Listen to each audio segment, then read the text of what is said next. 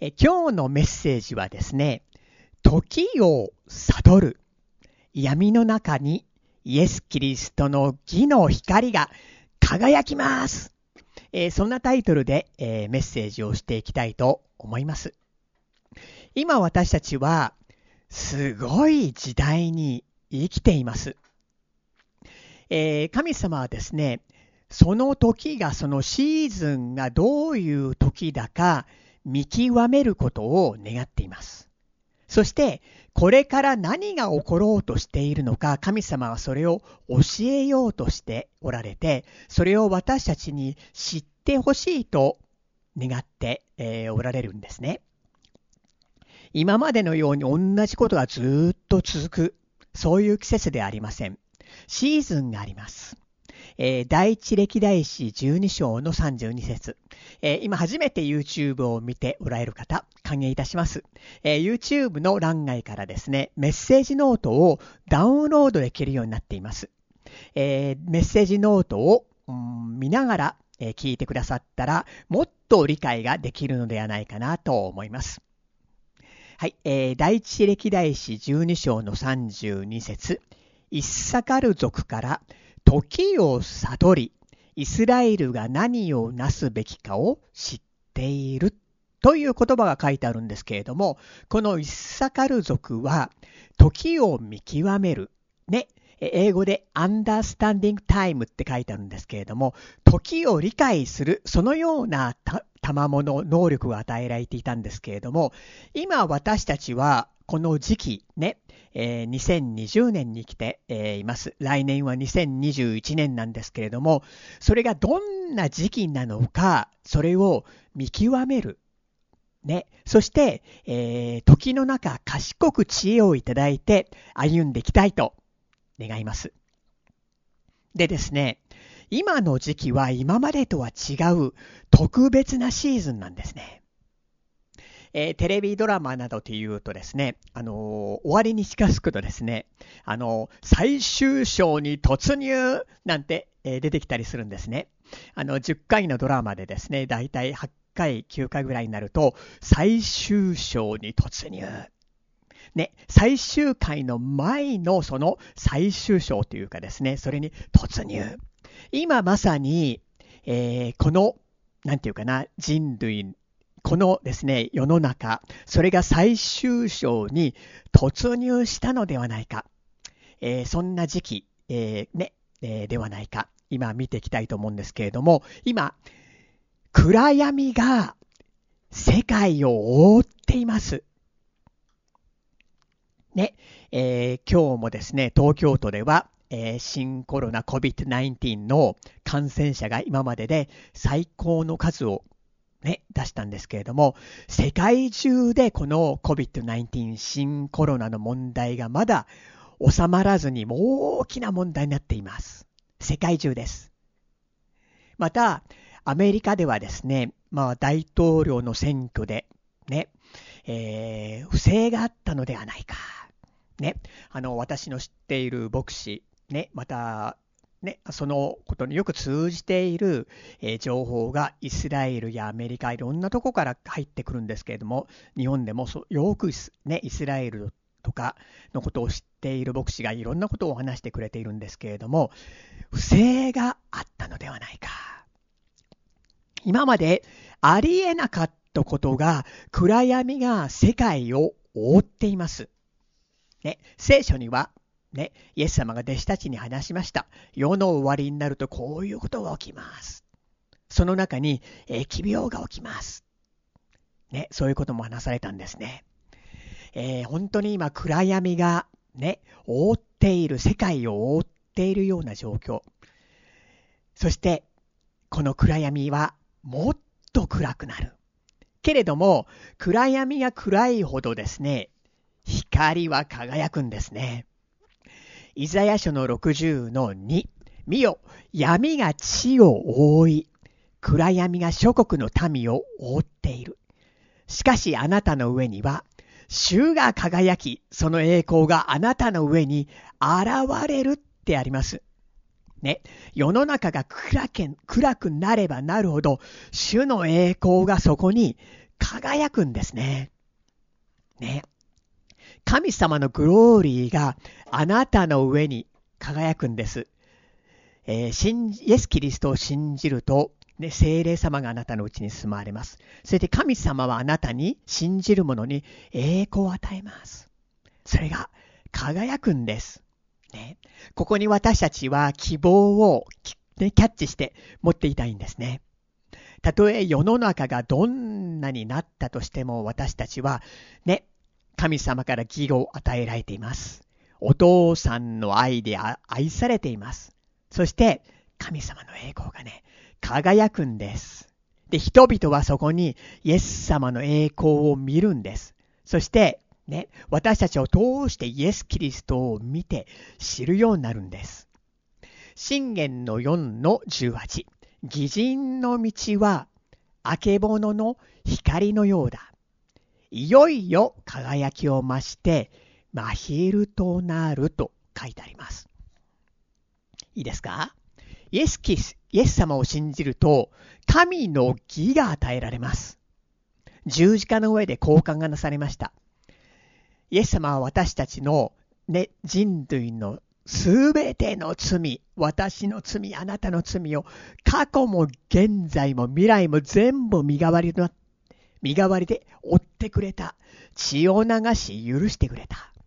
そして、イエス・キリストは全き正しいという、それを英語でライチャスネス。日本語で義と言います。その義を私たちに与えてくれました。交換がなされたんですね。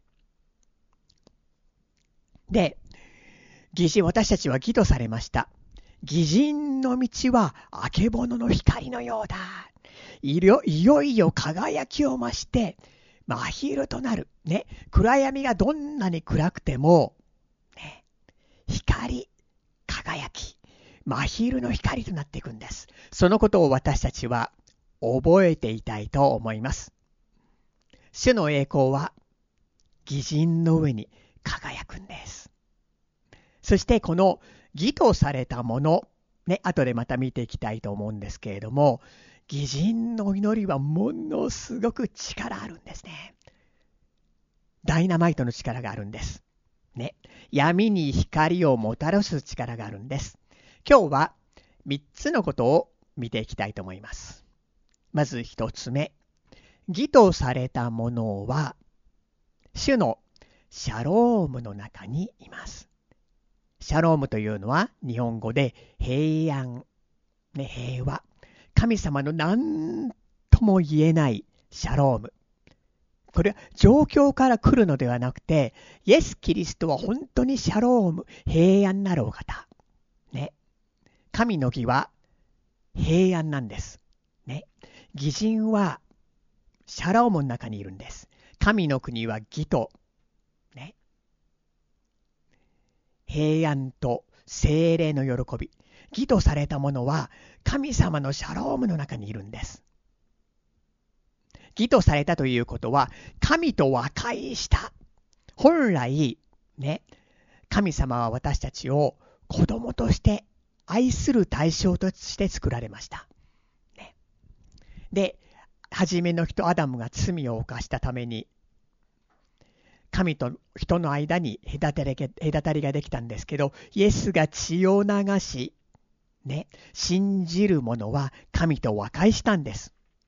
するとですね、イエスと同じ性質を持っておられる精霊、ね、そしてイエスと同じ力を持っている精霊さが、精霊様があなたの内側に住まわれるんです。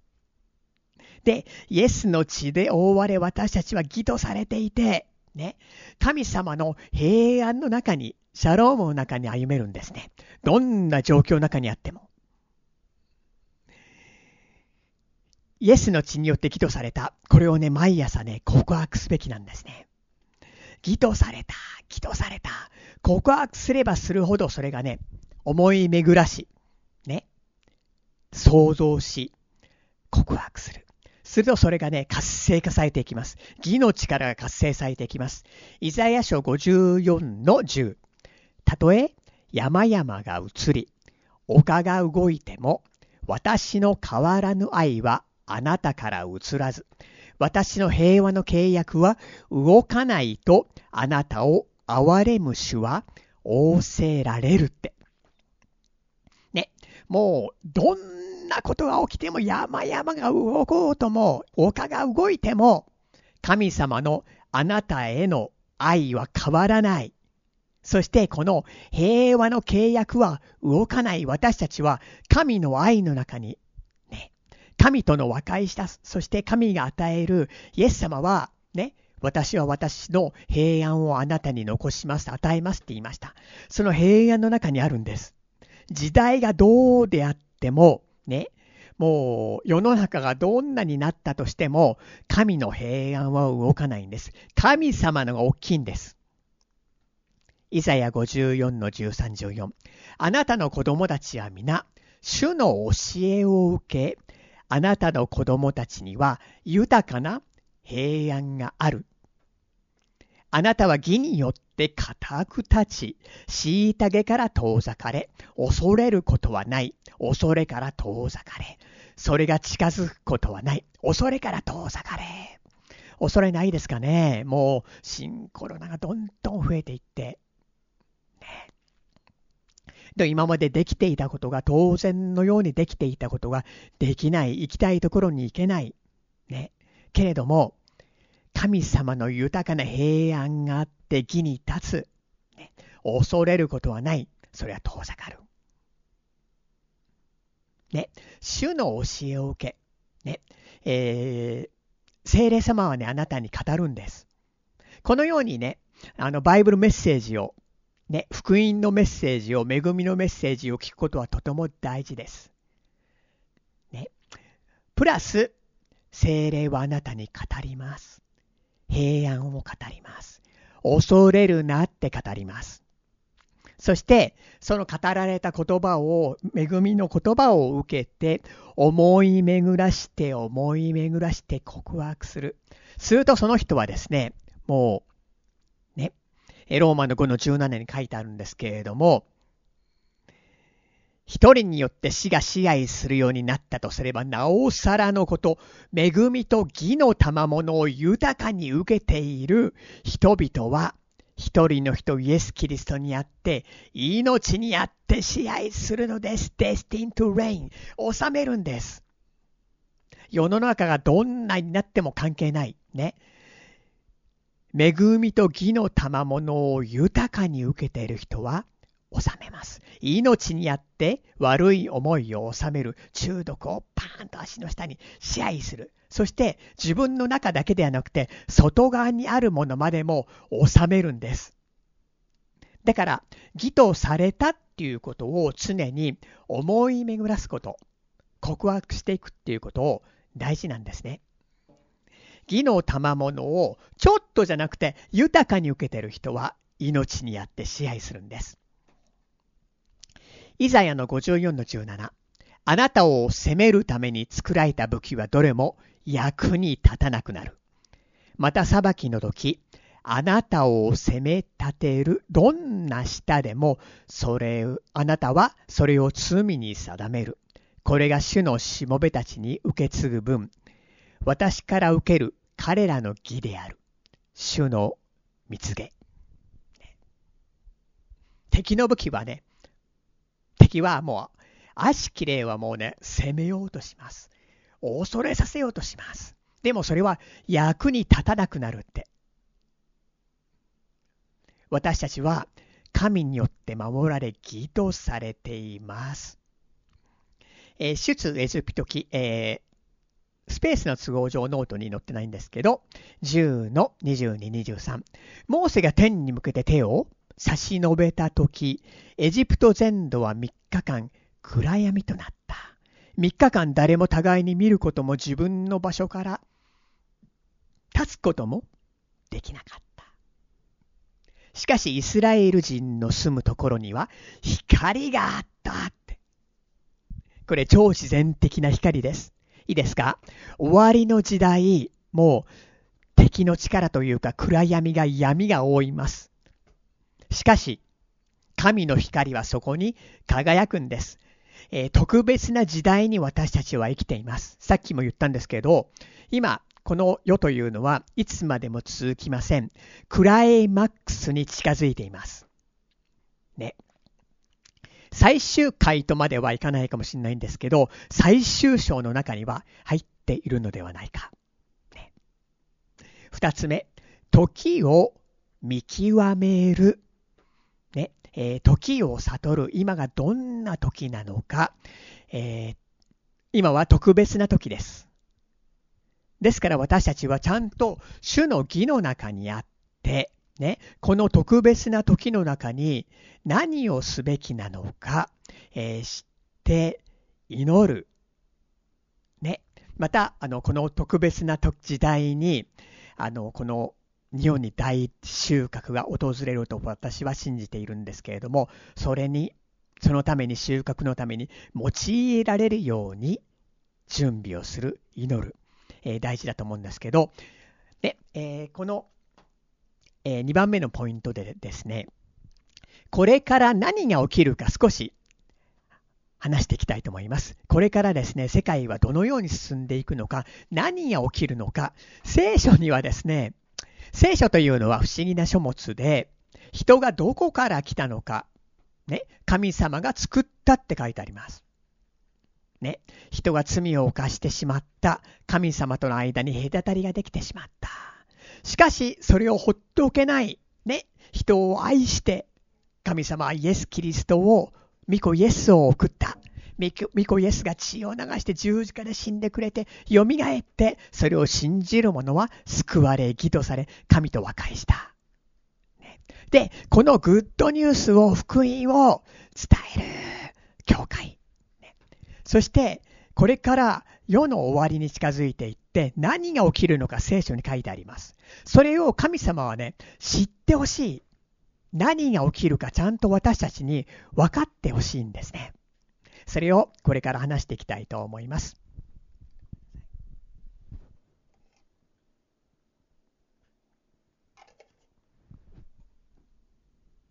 はい、えー、これから何が起きるか。えー、世の終わりには、えー、この世はいつまでも続かなくて、最後の7年間があると聖書に書いてあるんですね。で、最後の7年間のうちの半分、終わりの半分の3年半は、今まで人類の歴史上かつてないほどに厳しい時となる。ね、目視録に書いてあります、えー、第二次世界大戦の末期の日本よりもひどい状態に全世界がなる。ね。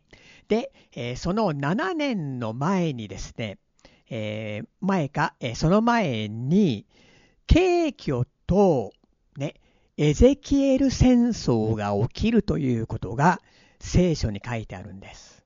ね、えこのことを理解することはとても大事です。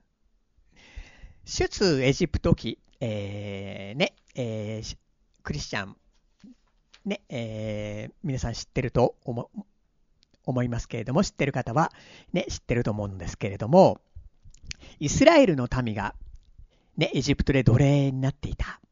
すっごいきつい、ね、えー、ロー、ロクというか、あのー、ね、あの奴隷状態でもう非常に厳しかった。そして、えー、モーセがリーダーとなってイスラエルの民が出エジプトを、ね、出エジプト、エジプトを脱出したんです。その時に、ね、あの、エジプトのパロ、王パロがそれをね、なんとかもう脱出しないようにしていた。そんな時に神様がね、羊をほふり、その血を、羊を殺し血をね、家の鴨居に塗りなさい。私はエジプトを撃つ。しかしその血が塗られている家は滅びない。その子の、えー、ウイゴは、えー、滅びないと。滅びの災いは起こらないと。ね、えー、主は言ってですね、その通りになったんですね。出エジプト記12章の12、13。その夜私はエジプトの地を巡り、人をはじめ家畜に至るまで、エジプトの地のすべてのウイゴを打ち、またエジプトのすべての神々の裁きを下そう。神々に裁きを、エジプトのすべての神々に裁きを下そう。私は主である。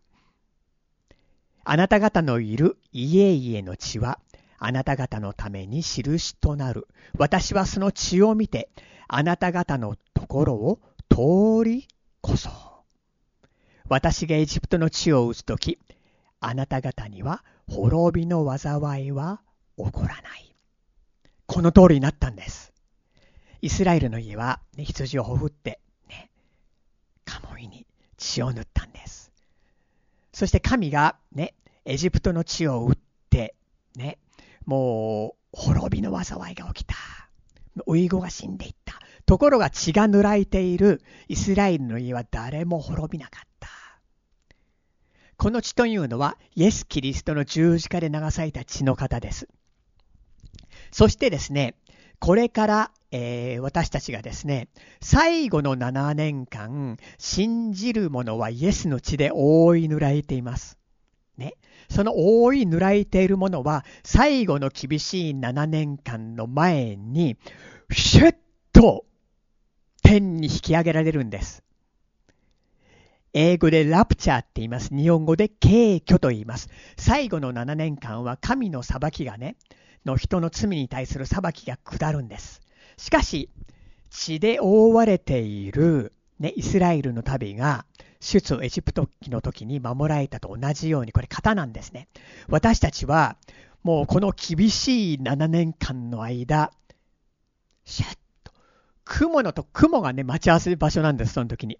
イエス様は雲で雲まで迎えに来て、一瞬のうちにクリスチャンたちが、この地上からシューンと、ポーンと、天に引き上げられる。そして、花婿なる教会をイエス様は迎えに来て、ポーンと引き上げられる。ね。あの、主中エジプトの時に、血を、血があるところはね、神様は通り過ぎていった。同じように血で覆われている、義とされているものは天に引き上げられて7年間天に住むんです。最高ですね、この天で住む7年間。ね。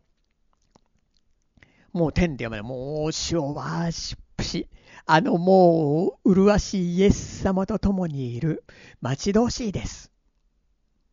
で、その7年間も地上では最悪の7年間が起ち,、ね、起きて、7年の終わりにイエス・キリストがこの地に帰ってくるんです。お、初めにイエス様が来られた時は子供として子供ね、生まれました。救い主として生まれました。次に、えー、私たちを迎えに来て7年経った時にイエス様がね、その天にいる私たちと一緒に帰ってくるんです。雲に乗って帰ってきて、オリーブ山にパーンと、オリーブ山にイスラエル、エルサレムのオリーブ山に帰ってくる。その厳しい7年間私たちは天にいる。すごいと思いません？でですね、え後でまた話しますけれども、ローマ人への手紙11章の25節に、興味深いことが書いてあります。イスラエル人の一部がかたくなになったのは、異邦人の完成のなる時まででありって書いてあります。興味深いですね。イスラエルはかたくなです。イエス・キリストを信じていません。救い主として受け入れていません。かたくなに拒んできました。けれども、かたくなになったのは、違法人の完成のなる時までと書いてあるんですね。ね、あの、旧約時代ね、あの、イスラエルが中心でした。けれどもそこにね、イエス・キリストは来るぞ聖美や救い主が来るぞというイエス・キリストの方が旧約にたくさん書いてある。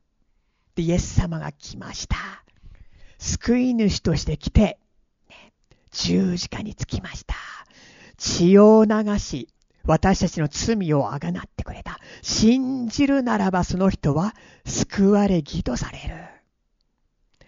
しかし、ヨハネの福音書1章の11節に、この方はご自分の国に来られたのに、ご自分の民は受け入れなかったって書いてあります。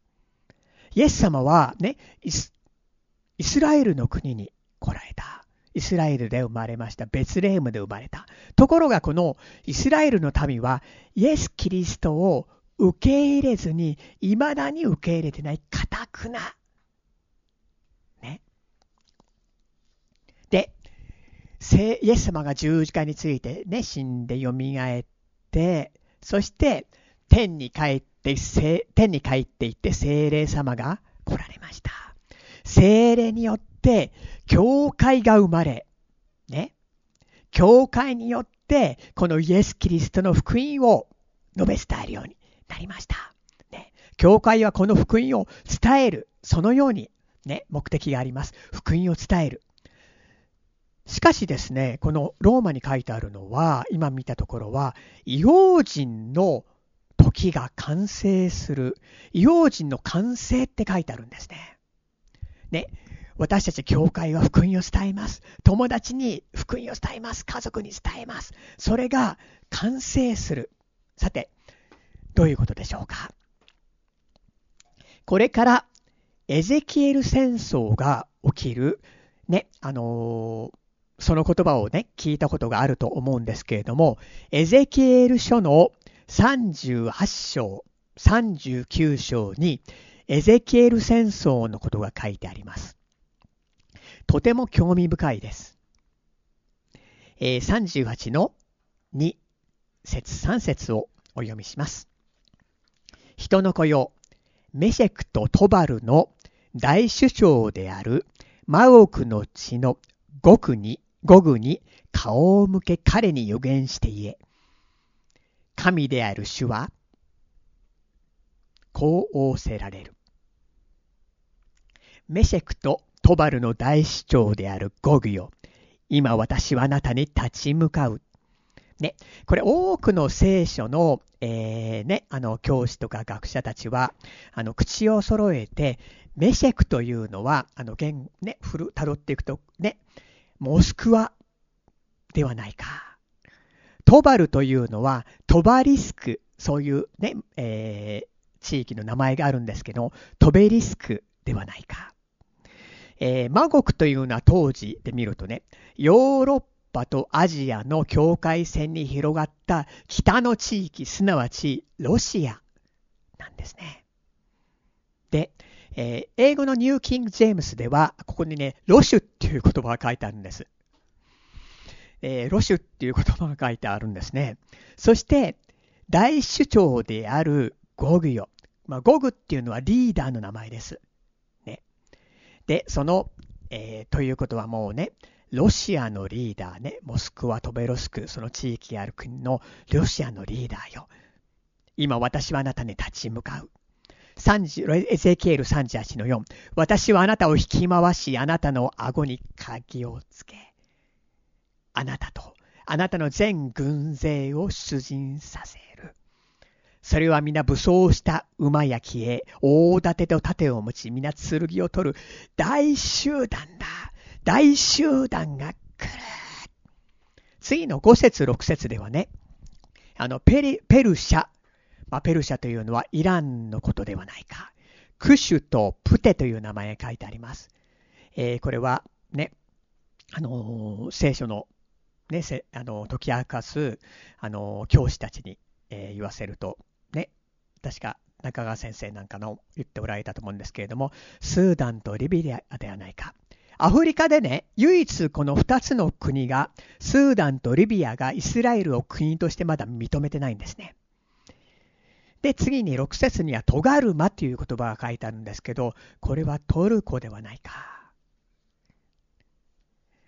と、あの、聖書の教師たちは、あの、言っているんですけれども、次に38章の8節エゼキエル。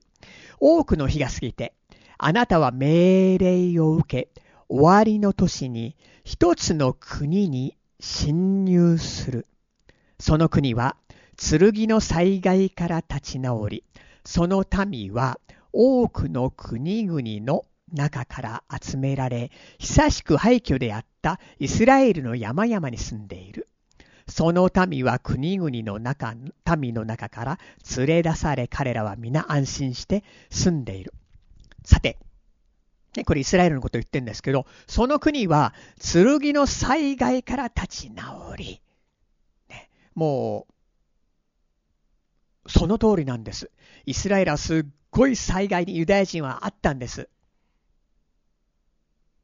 ね、ナチドイツからものすごい災害にあってきた。ずっと歴史歴史上イスラエルはずっと迫害されてきた。その民は多くの国々の中に散っていって、そしてまた帰ってきた。多くの国から帰ってきたんです。そしてイスラエルは廃墟だったんです。けれどもイスラエルはね、今、人が帰ってきて、栄えて、皆安心してるんです。今、外国から見るとね、イスラエル大変だと思われるかもしれないんですけど、イスラエル人に言わせるならば、本当にみんな安心して平安の中に生きている。私たちはアメリカアメリカのダウンタウンよりもずっと安心です。そんな感じなんです。彼らは皆安心して住んでいる。それが現在の状況。で、エゼキエル39の1に、人の子よ、午後に向かって予言してゆえ、神である主はこう仰せられる、メシクとトバルの大主張であるゴグよ。ね、さっき言いました。メシク、これはモスクワのことではないか。トバル、トベリスクのことではないか。それのリーダーであるゴグよ。私はあなたに立ち向かう。私はあなたを引き回し、あなたを押しやり、北の果てから登らせ、イスラエルの山々に連れてくる。イスラエルに入ってくるんです。で、エゼキエル39の4、5。あなたとあなたのすべての部隊、あなたの率いる国々の民は、イスラエルの山々に倒れ、私はあなたをあらゆる種類の猛禽や野獣の餌食とする。あなたは野に倒れる。私がこれを語るからだ。神である主の蜜げ。ね。イスラエルは四国ぐらいの小さな国です。ね。ロシアとイランとまたね、いくつかの連合軍がブワーッと入ってくる。ところがイスラエルはこれに勝つんだってで、イスラエルに侵攻した、ね、あの兵士たちはもう倒れる。神でなければこれできないですね。エゼキエルの39の7。私は私の聖なる名を私の民イスラエルの中に知らせ、二度と私の聖なる名を怪我させない。諸国の民は私が主であり、イスラエルの聖なるものであることを知ろう。いいですか？このことを見て、全世界は、イスラエルには神がついているんだ。この神が本当の神なんだということを知る。そしてですね、これが大事。エゼキエル39の22。その日の後、イスラエルの家は、私が彼らの神、主であることを知ろう。と書いてあります。今までずっと堅くなだった。イエス様を拒んできた。ね。イエス・キリストを救い主として認めなかった。イエス様は自分の国に来たのに彼らは認めなかった。ね、ずっと拒んできた。ずっと堅くなだった。けれども、そのエゼキエル戦争で、ね、神が、ね、共におられ、神の力でなければ勝てるはずがないということが起きる。そしてそこからイスラエルは主を知る。イエス・キリストを知る。そこから知り始めるんです。そして最後の7年半ですっごい厳しい辛い時代が起きるんです。ね、その辛い時にね、もうイスラエルの人は山に逃げなさい。ね。もうヨルダンとイスラエル今仲良い。イスラエルは今アラブ諸国とみんなね、今まですっごいもう犬猿の中というか仲が悪かったんです。だけど今、どんどんね、その、えー、仲が悪かったのが協定を結び始めているんです。奇跡が起きているんです。で、山に逃げなさい。それ、ヨルダンのペトラというところにもう逃げるってシナリオもできているんですね。ペトラってネットで検索するとすごい遺跡が出てくるんですけれども。で、7年経ちます。その時にイエス様がね、私たちと一緒に、敬挙された私たちと一緒に帰ってきます。オリーブ山にパーンとイエス様が立ちます。そしてその時に全イスラエルの人々はイエス・キリストをこの方が救い主、セービアだったんだ。信じる。エゼキエル戦争の後で、イスラエルはイエス・キリストを信じ始め、そこからもう信じ始めて、信じ始めて、この最後のイエス様が帰ってくるときに、帰ってきたときに、全員が信じるというですね、ことが起きるんです。エゼキエル39の29。私は二度と私の顔を彼らから隠さず、私の霊をイスラエルの家の上に注ぐ。神である主の蜜げ。ね。で、異様人の完成って何でしょう？教会ができて、教会がイエス・キリストの福音を伝えます。伝えます。伝えます。ね。イエス・キリストを伝えます。イエス・キリストの完成された十字架の宮座を伝えます。しかしですね、最後の7年間の前に、教会はポーンと引き上げられるんです。で、エゼケール戦争と景挙どっちが先かわかんないんです。でもこれはかなり近い時に起きると思います。で、エゼケール戦争の後で、ね、神がこの戦争に介入し、イスラエルはここから、ね、イエス・キリストを信じ、リバイバルが始まっていくんです。イスラエルから入ってきた情報によると、もう実際ですね、シリアに、イスラエルの隣の国シリアに、もうロシアとイランとトルコのイスラエルを偵察する偵察隊がもう入っていて、イスラエルを、ね、もう見ている、偵察しているという情報が、を聞いているんですね。いつこれが起きるのか、もうね、かなり近いのではないか。ね3つ目、話戻ります。闇の主権よりも神の主権の方がずっと強いんです。私たちは祈りましょう。エペソの6の12。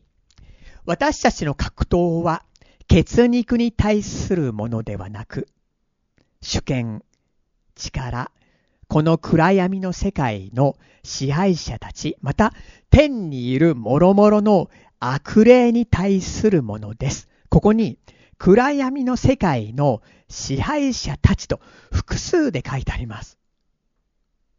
ね。暗闇の主権があるんです。複数です。英語でデーモンって言います。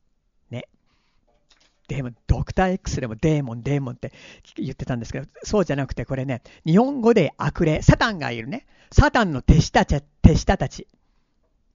これを日本語で悪霊、ね、英語ではデーモンって言うんですけど、この暗闇の主権者の支配者支配者たちがいて、悪さをしているんです。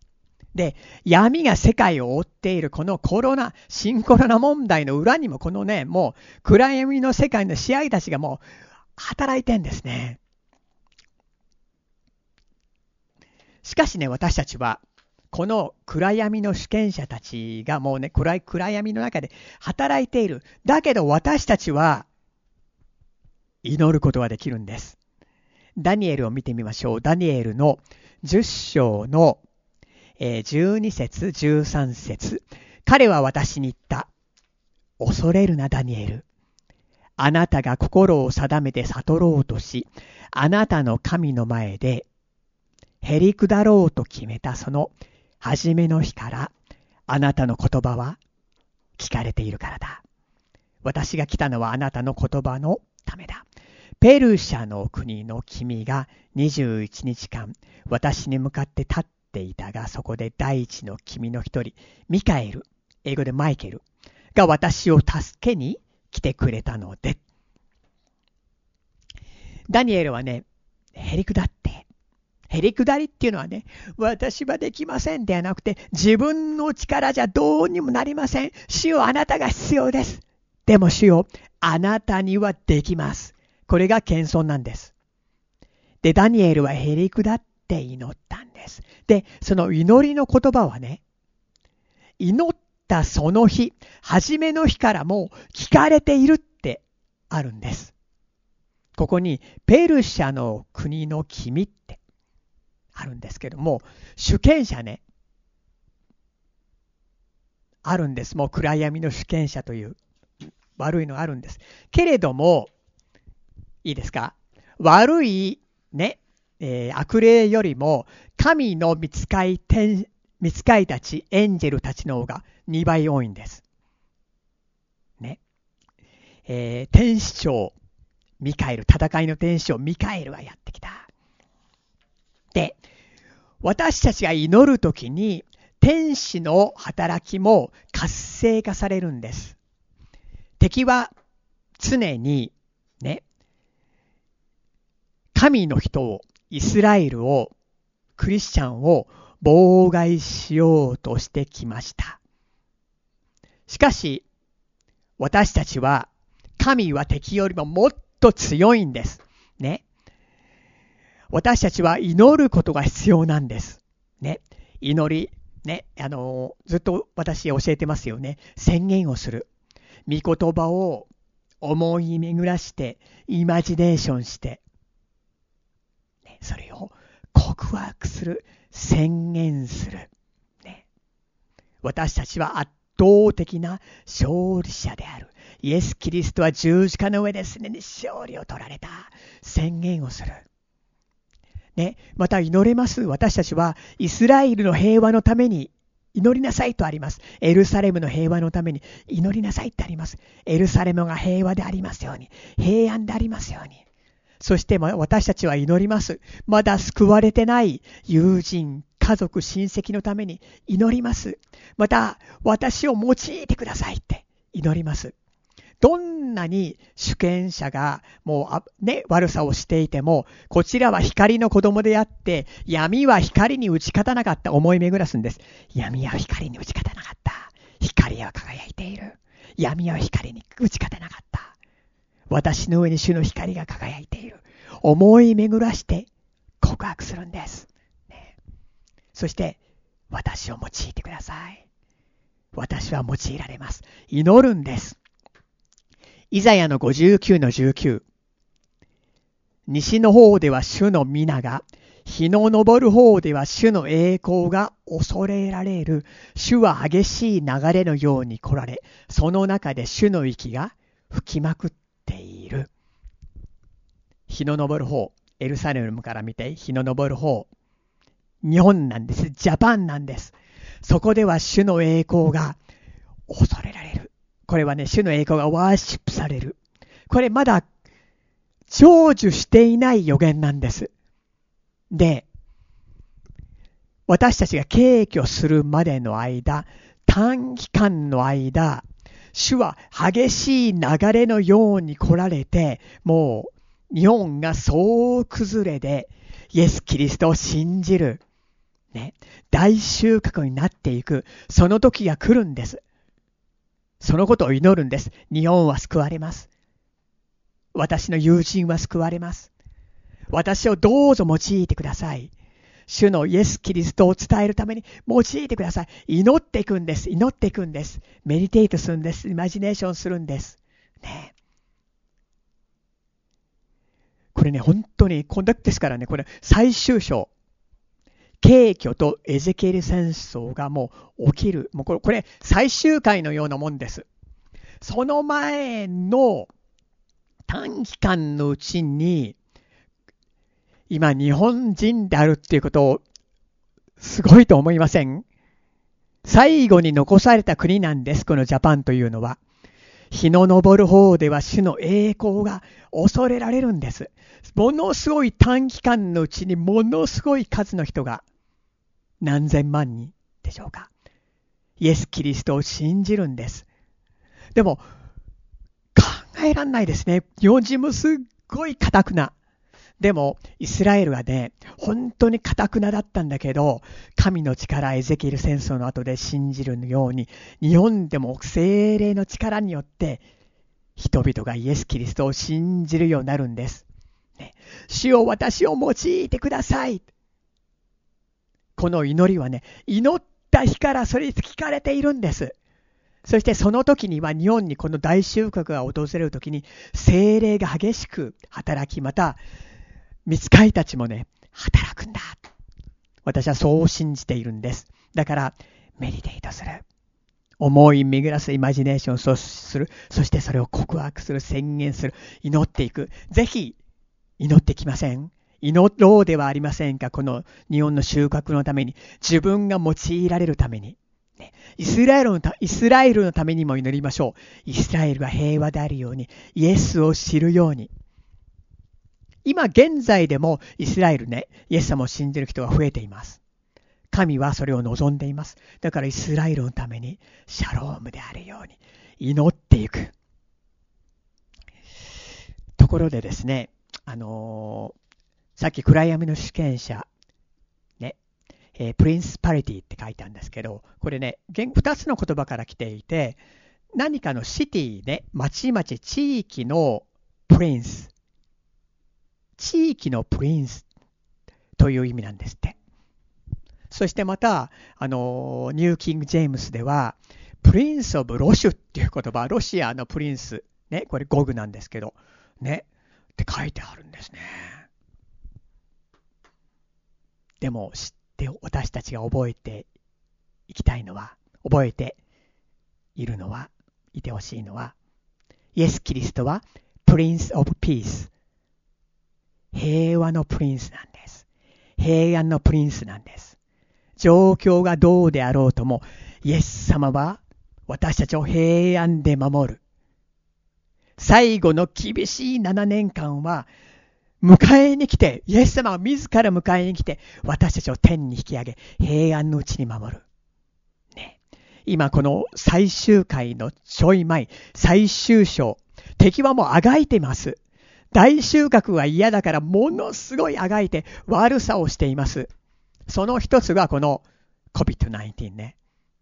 アメリカの選挙もそうかもしれないけど、もう敵はあがいている。だけど、その中で、ね、主権者、プリンスパリティ。だけど、イエス様はプリンス・オブ・ピース。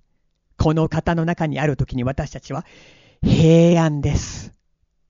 周りがどうであろうとも平安であって輝くんです。そして私たちは祈ります。栄光を輝きます。人々はそれを見てイエス様を見ます。そして私たちが祈る祈りはその時からもう聞かれているんです。偽人の祈りはダイナマイトの力なんです。ね。祈っていこうではありませんか。私を用いてください。この日本に大収穫が来ること、友達が救われることを、ね、あの、クラスメイトが、同僚の人が救われること、親戚が、家族が救われること、コミュニティが救われることを、この東京が、この日本が救われます。救われますって。そして間もなく、それが成就します。はがし、激しい主の息、ね、ニューマ、主の息、命がね、息が吹きまくってて、人々の目が開かれて、ああ、イエス・キリストこそが救い主なんだ、本当の神なんだって日本人も知るようになります。で、やがて信じる者は平安のうちに天に引き上げられていって、7年間を天で過ごします。ね、そして帰ってきて、イエス様と共に帰ってきて、千年間、ね、この地を治めるものになっていくんです。すごいね。最終章。すごい時に生きています。